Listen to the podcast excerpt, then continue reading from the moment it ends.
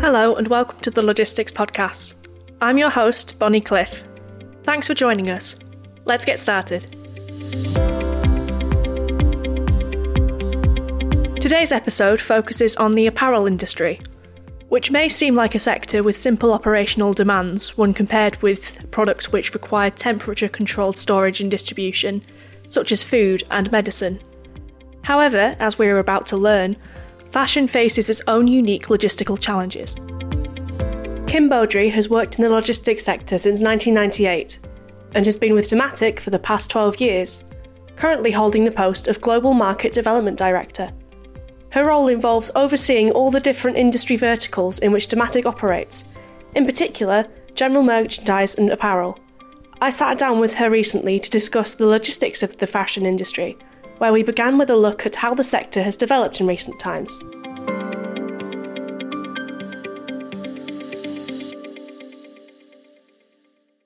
It was interesting because during the pandemic, we saw a shift in the thing, the types of apparel we were buying right? So we we moved from buying dress wear that we could wear into an office or out to a party to leisure wear. And I actually think that trend is sticking a little bit because there's still a lot of people working from their homes. We are seeing a comeback of the e-commerce channel. So online buying, it, it was doing, it went phenomenal, you know, during COVID because that was the only way you you could buy items. Then we took a dip a bit in almost all industries after COVID as stores opened back up, you know, e-commerce kind of died back down to where it was before, and we're st- still seeing a steady growth uh, in the e-commerce channel for apparel purchasing. There's a couple trends that are happening globally. One is there is still a group of people, even in economic hard times, that buy luxury items, and luxury goods are still doing very well. So it's contrary to what you would think when all of us are facing inflation and, and some really tight squeezes on our wallets, that the luxury uh, part of apparel is actually still doing very well. But you also see, again, like I said, a general increase, not huge, but your e commerce channels continuing to grow. Apparel stores are keeping inventory low in most cases, unless you're in a in a place like Primark, who carries a ton of inventory. Uniqlo carries a ton of inventory because that's their business model. But a lot of other retailers are trying to keep the inventory at the store, you know, lower than they used to and replenish um, their stores as needed. So, so they're not stuck with a lot of extra inventory because that is another thing that happened after COVID. People were waiting, you know, for these the boats full of apparel to arrive at their shore, and things were getting stuck in the supply chain. So a lot of retailers ended up with a glut of inventory once that supply chain opened up. And so they're very cautious now of watching the levels of, of inventory that they're keeping in their stores, which means that the upstream or downstream of how you fill that store has to be very nimble in the way to, it has to restock the store. It's almost like handling an e commerce order. You're sending a lot of less than full case items to the store, and you have to do it very quickly and more frequently than you used to. So those are some of the trends that I've seen, the changes I've seen coming out after COVID. I think, you know, apparel, although we all are watching what we spend our money on, is still we all do need to have clothes.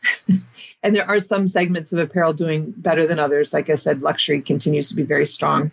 Um, our e-commerce retailers are still doing very well, but um, the volumes might be down a little bit. Kim mentioned the apparel industry's recent growth in both e commerce and luxury, which seems to be consistent with the wider market.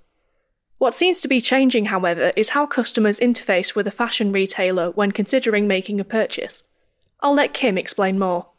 They're interacting with brands across multiple different places, right? So I'm going to shop in the store.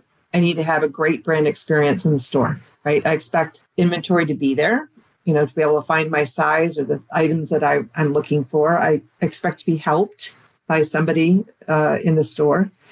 Then I also am expecting to be able to shop online and have a similar experience. So I can find my size, I can find the item that I'm looking for, I can purchase it easily. I don't get charged for shipping. A lot of retailers now are starting to set limits to because the cost of free shipping is enormous, right?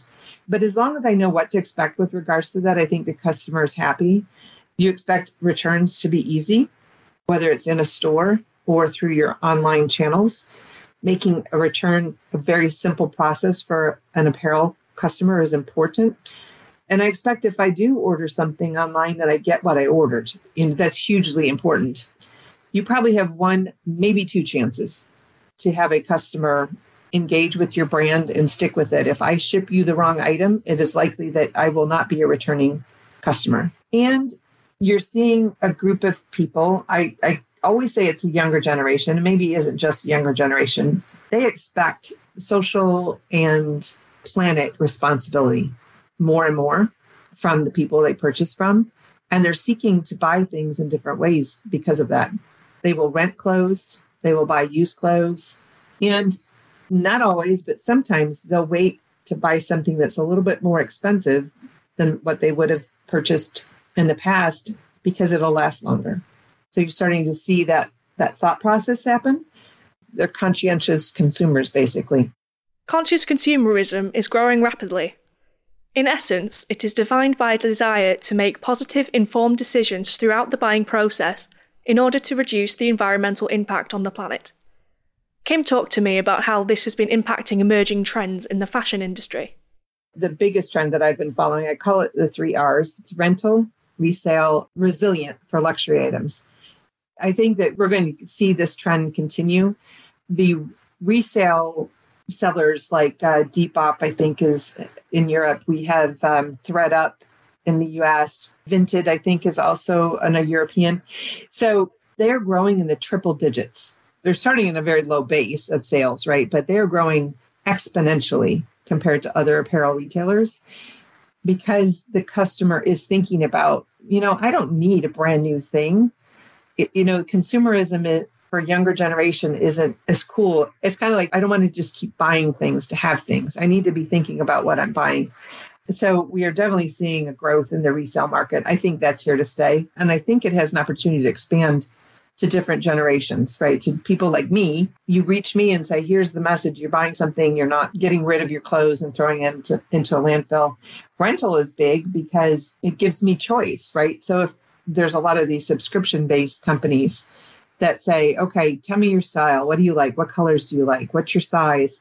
And I'm going to curate an apparel box for you and send it to you every month. And you can keep what you want and we'll charge you for that and you can send back what you don't want or i can just rent directly you know i could say i'd like to get this dress for this particular event and i'm not going to keep it i just want to rent it and give it back to you well that is a huge change in so basically if you think about that everything those people handle is handled like a return because they're going to get it back and so you know at least part of the order so the processes handled or used in those distribution centers are vastly different than we see in a typical apparel retailer.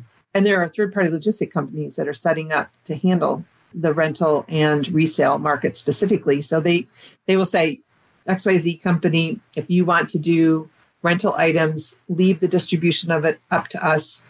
We'll take all items back if they need to be repaired or cleaned or whatever. We do all of that. Then we put it back into inventory. And when you have an order for it again, we send it back out, comes back, and we do all those same things again because they're very expensive. But if you do that in, in a large scale, and if you know third party logistics can do that for many companies, then it becomes less expensive and they you know they're experts at it. So I see that as a really exciting trend. I think it's interesting and new, and you see retailers offering resale, and Levi's in the U.S. is doing resale. I think H and M now is even doing, you know, have, has a bit of a resale uh, category. So they're getting on the bandwagon because if they don't you know they're going to lose part of their audience so i think it's pretty cool something to note is that conscious consumerism doesn't necessarily lead to buying less frequently a recent survey found that three quarters of Gen Z want to see brands authentically ensuring customer and consumer safety. Kim spoke to me about balancing the need for fast and efficient service with ethical and sustainable business practices. I think there is a, you know, either there's going to be governmental pressure or consumer pressure for companies to treat people right, right, to do the right thing.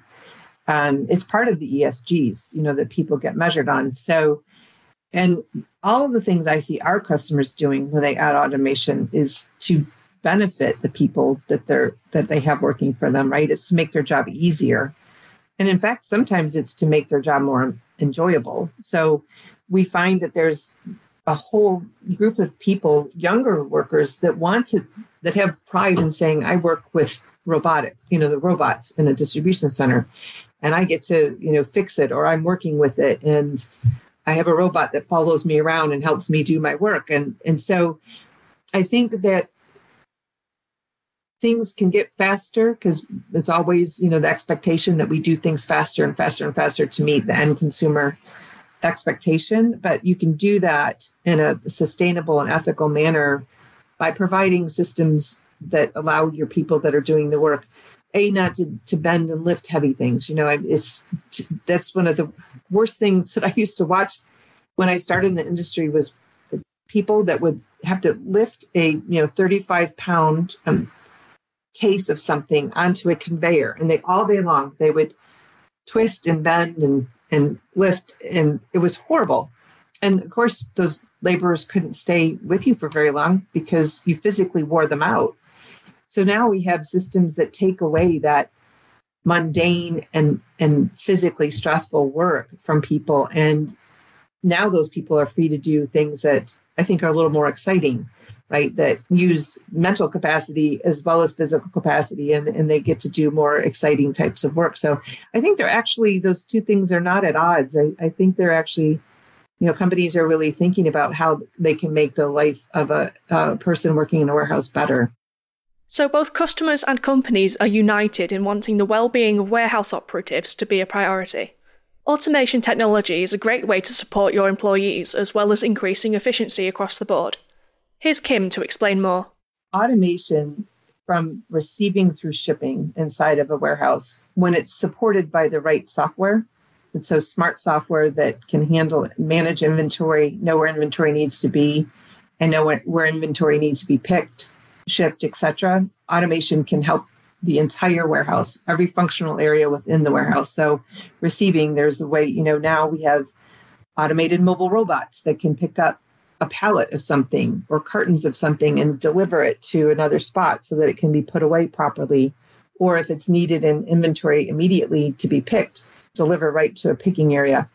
So we're seeing automation in, in a functional area like receiving. We've never really done a lot in that other than maybe convey items but you're seeing some increase in improvements in that space. Storage and retrieval is a huge area where you know shuttles and unit load ASRSs are used to compact the size of it of a warehouse, but also increase the throughput, the amount of orders you can get out a day significantly, which is a huge thing, especially if you have an e-commerce channel. There's an expectation, you know, of a consumer that I'm going to get my item in a certain amount of time. So automation allows our customers to be able to hit those throughput requirements very easily, or you know, with a lot less labor, a lot less time. So I think that people can harness automation to do a lot of things, a lot of things, a lot of the tasks that uh, laborers don't want to do, lifting heavy boxes or should not be doing, right, by law. Um, so lifting heavy boxes to build a pallet to go to a store. Now we have robots to do that. Um, so yeah, there's a lot of places, you know, basically from end to end inside of distribution center of automation and software are helping improve the the, fun- the, the functions within the warehouse and improve the efficiency of the warehouse overall. Handling the returns process can be challenging for any retailer, though it's especially challenging in the fashion industry. Consumers are more likely to return apparel than any other product type, and it may shock you to learn that up to half of all clothing ordered at the festive season will be returned. With that in mind, a robust return strategy is critical for apparel retailers. Here's Kim to tell us how to make returns watertight. Well, first of all, it starts with having a good software system because that's the first thing that you're going to use to make decisions or help you make decisions on what to do with the return. So every customer kind of has different rules. So I can't say from one customer to another that all of those rules would be the same. So it's important to work with somebody that can partner with you on getting a solution that meets your business needs. So for instance, I get a package in as a worker, I scan the package and I usually scan the item in the package and then my software will say inspect this, make sure there are no problems with it. and if there are no problems with it, return it to inventory. If there's problems with it, then the next step would be either to send it to a repair station, to send it to an off-price retailer to sell, etc. So that's the first thing that you do with returns is there has to be a software process followed. Then if you want to actually physically do something with inventory, there's many different options. We have options like pouch sorters, which are great for apparel and small items. They can act as a buffer to hold inventory that's been returned um, until it's ready to either be put back in stock or if there's an order for that item you know that's placed and you have it in the returns area in the pouch you can actually send it right back out for shipment to another person. There are other things that act as buffers as well. Shuttles AutoStore can also hold inventory until items are ready to be put away or pulled out to sell and then there's just very simple things like we we design workstations that make it really easy for workers to, you know, print labels, to pack things back in a bag for storage, and then to hold items until in what we call a put wall until it's needed there's enough items to be put back efficiently into stock so that you don't have somebody running back and forth taking one thing back to a storage area. So returns will not necessarily look exactly the same from one place to another, but the processes should be decided on, and then different ways to handle the inventory uh, are available, many different ways. It almost goes without saying that a solid returns process cannot function to its full potential without similarly strong inventory management. Apparel has a few advantages in that area, which I'll let Kim explain now. Luckily, apparel doesn't usually have an expiration date like food. So, managing inventory inside of an apparel distribution center is you know we don't we don't have that part of the equation to solve for which is a huge thing when you're talking about food and beverage or grocery right? Where you've got to watch it expiration dates. But there is an expiration date on a style especially if it's a seasonal. So making sure that you have in, you have correct inventory counts in the location where an item is supposed to be is so important for a retailer to have because if you have incorrect inventory counts you will either end up with excess inventory or you're going to end up shorting inventory and your customer that thinks they can buy something online and then find out you don't have it in stock will be very upset. So, inventory management through your warehouse management system is key. Then, if you think about what can I do with my processes, in addition to knowing where my inventory is and keeping accurate inventory levels, if you think about when I kind of add an automation, add automation to anything that I'm doing. So if we talk about a shuttle to a goods to person solution or a pouch to a person that's packing out an order, that improves accuracy, probably doubles the accuracy as opposed to a person walking down an aisle with a, a piece of paper, an RF gun, trying to pick something. You're much more likely to get things accurately picked and packed when you're using a higher level of automation you're also going to do that with a lot less labor. So that's a, another key benefit. But if I ship things correctly, A, I'm going to have a happy customer, and B, I'm not going to get that item sent back to me, which is expensive and painful for any retailer. Also, you know, you have uh, flexibility inside of automation. So let's say if you decide to do a promotion. And that's often outside of the control of the person working in the warehouse or managing the warehouse. It's going to be made by merchandising, right? They're going to say, let's do this promotion. And I now all of a sudden want to sell this item at half off.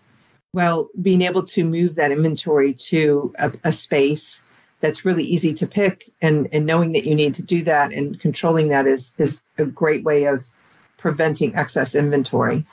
The other thing is, again, if you have supply chain level software, and I am, for instance, in the north of England and I need a sweater, and that sweater is in a store in Spain, let's say, for example, where they don't need the sweater because it's warmer, I can divert inventory from a store location up to where it's needed, which is how software plays in pulling that all together so that excess inventory.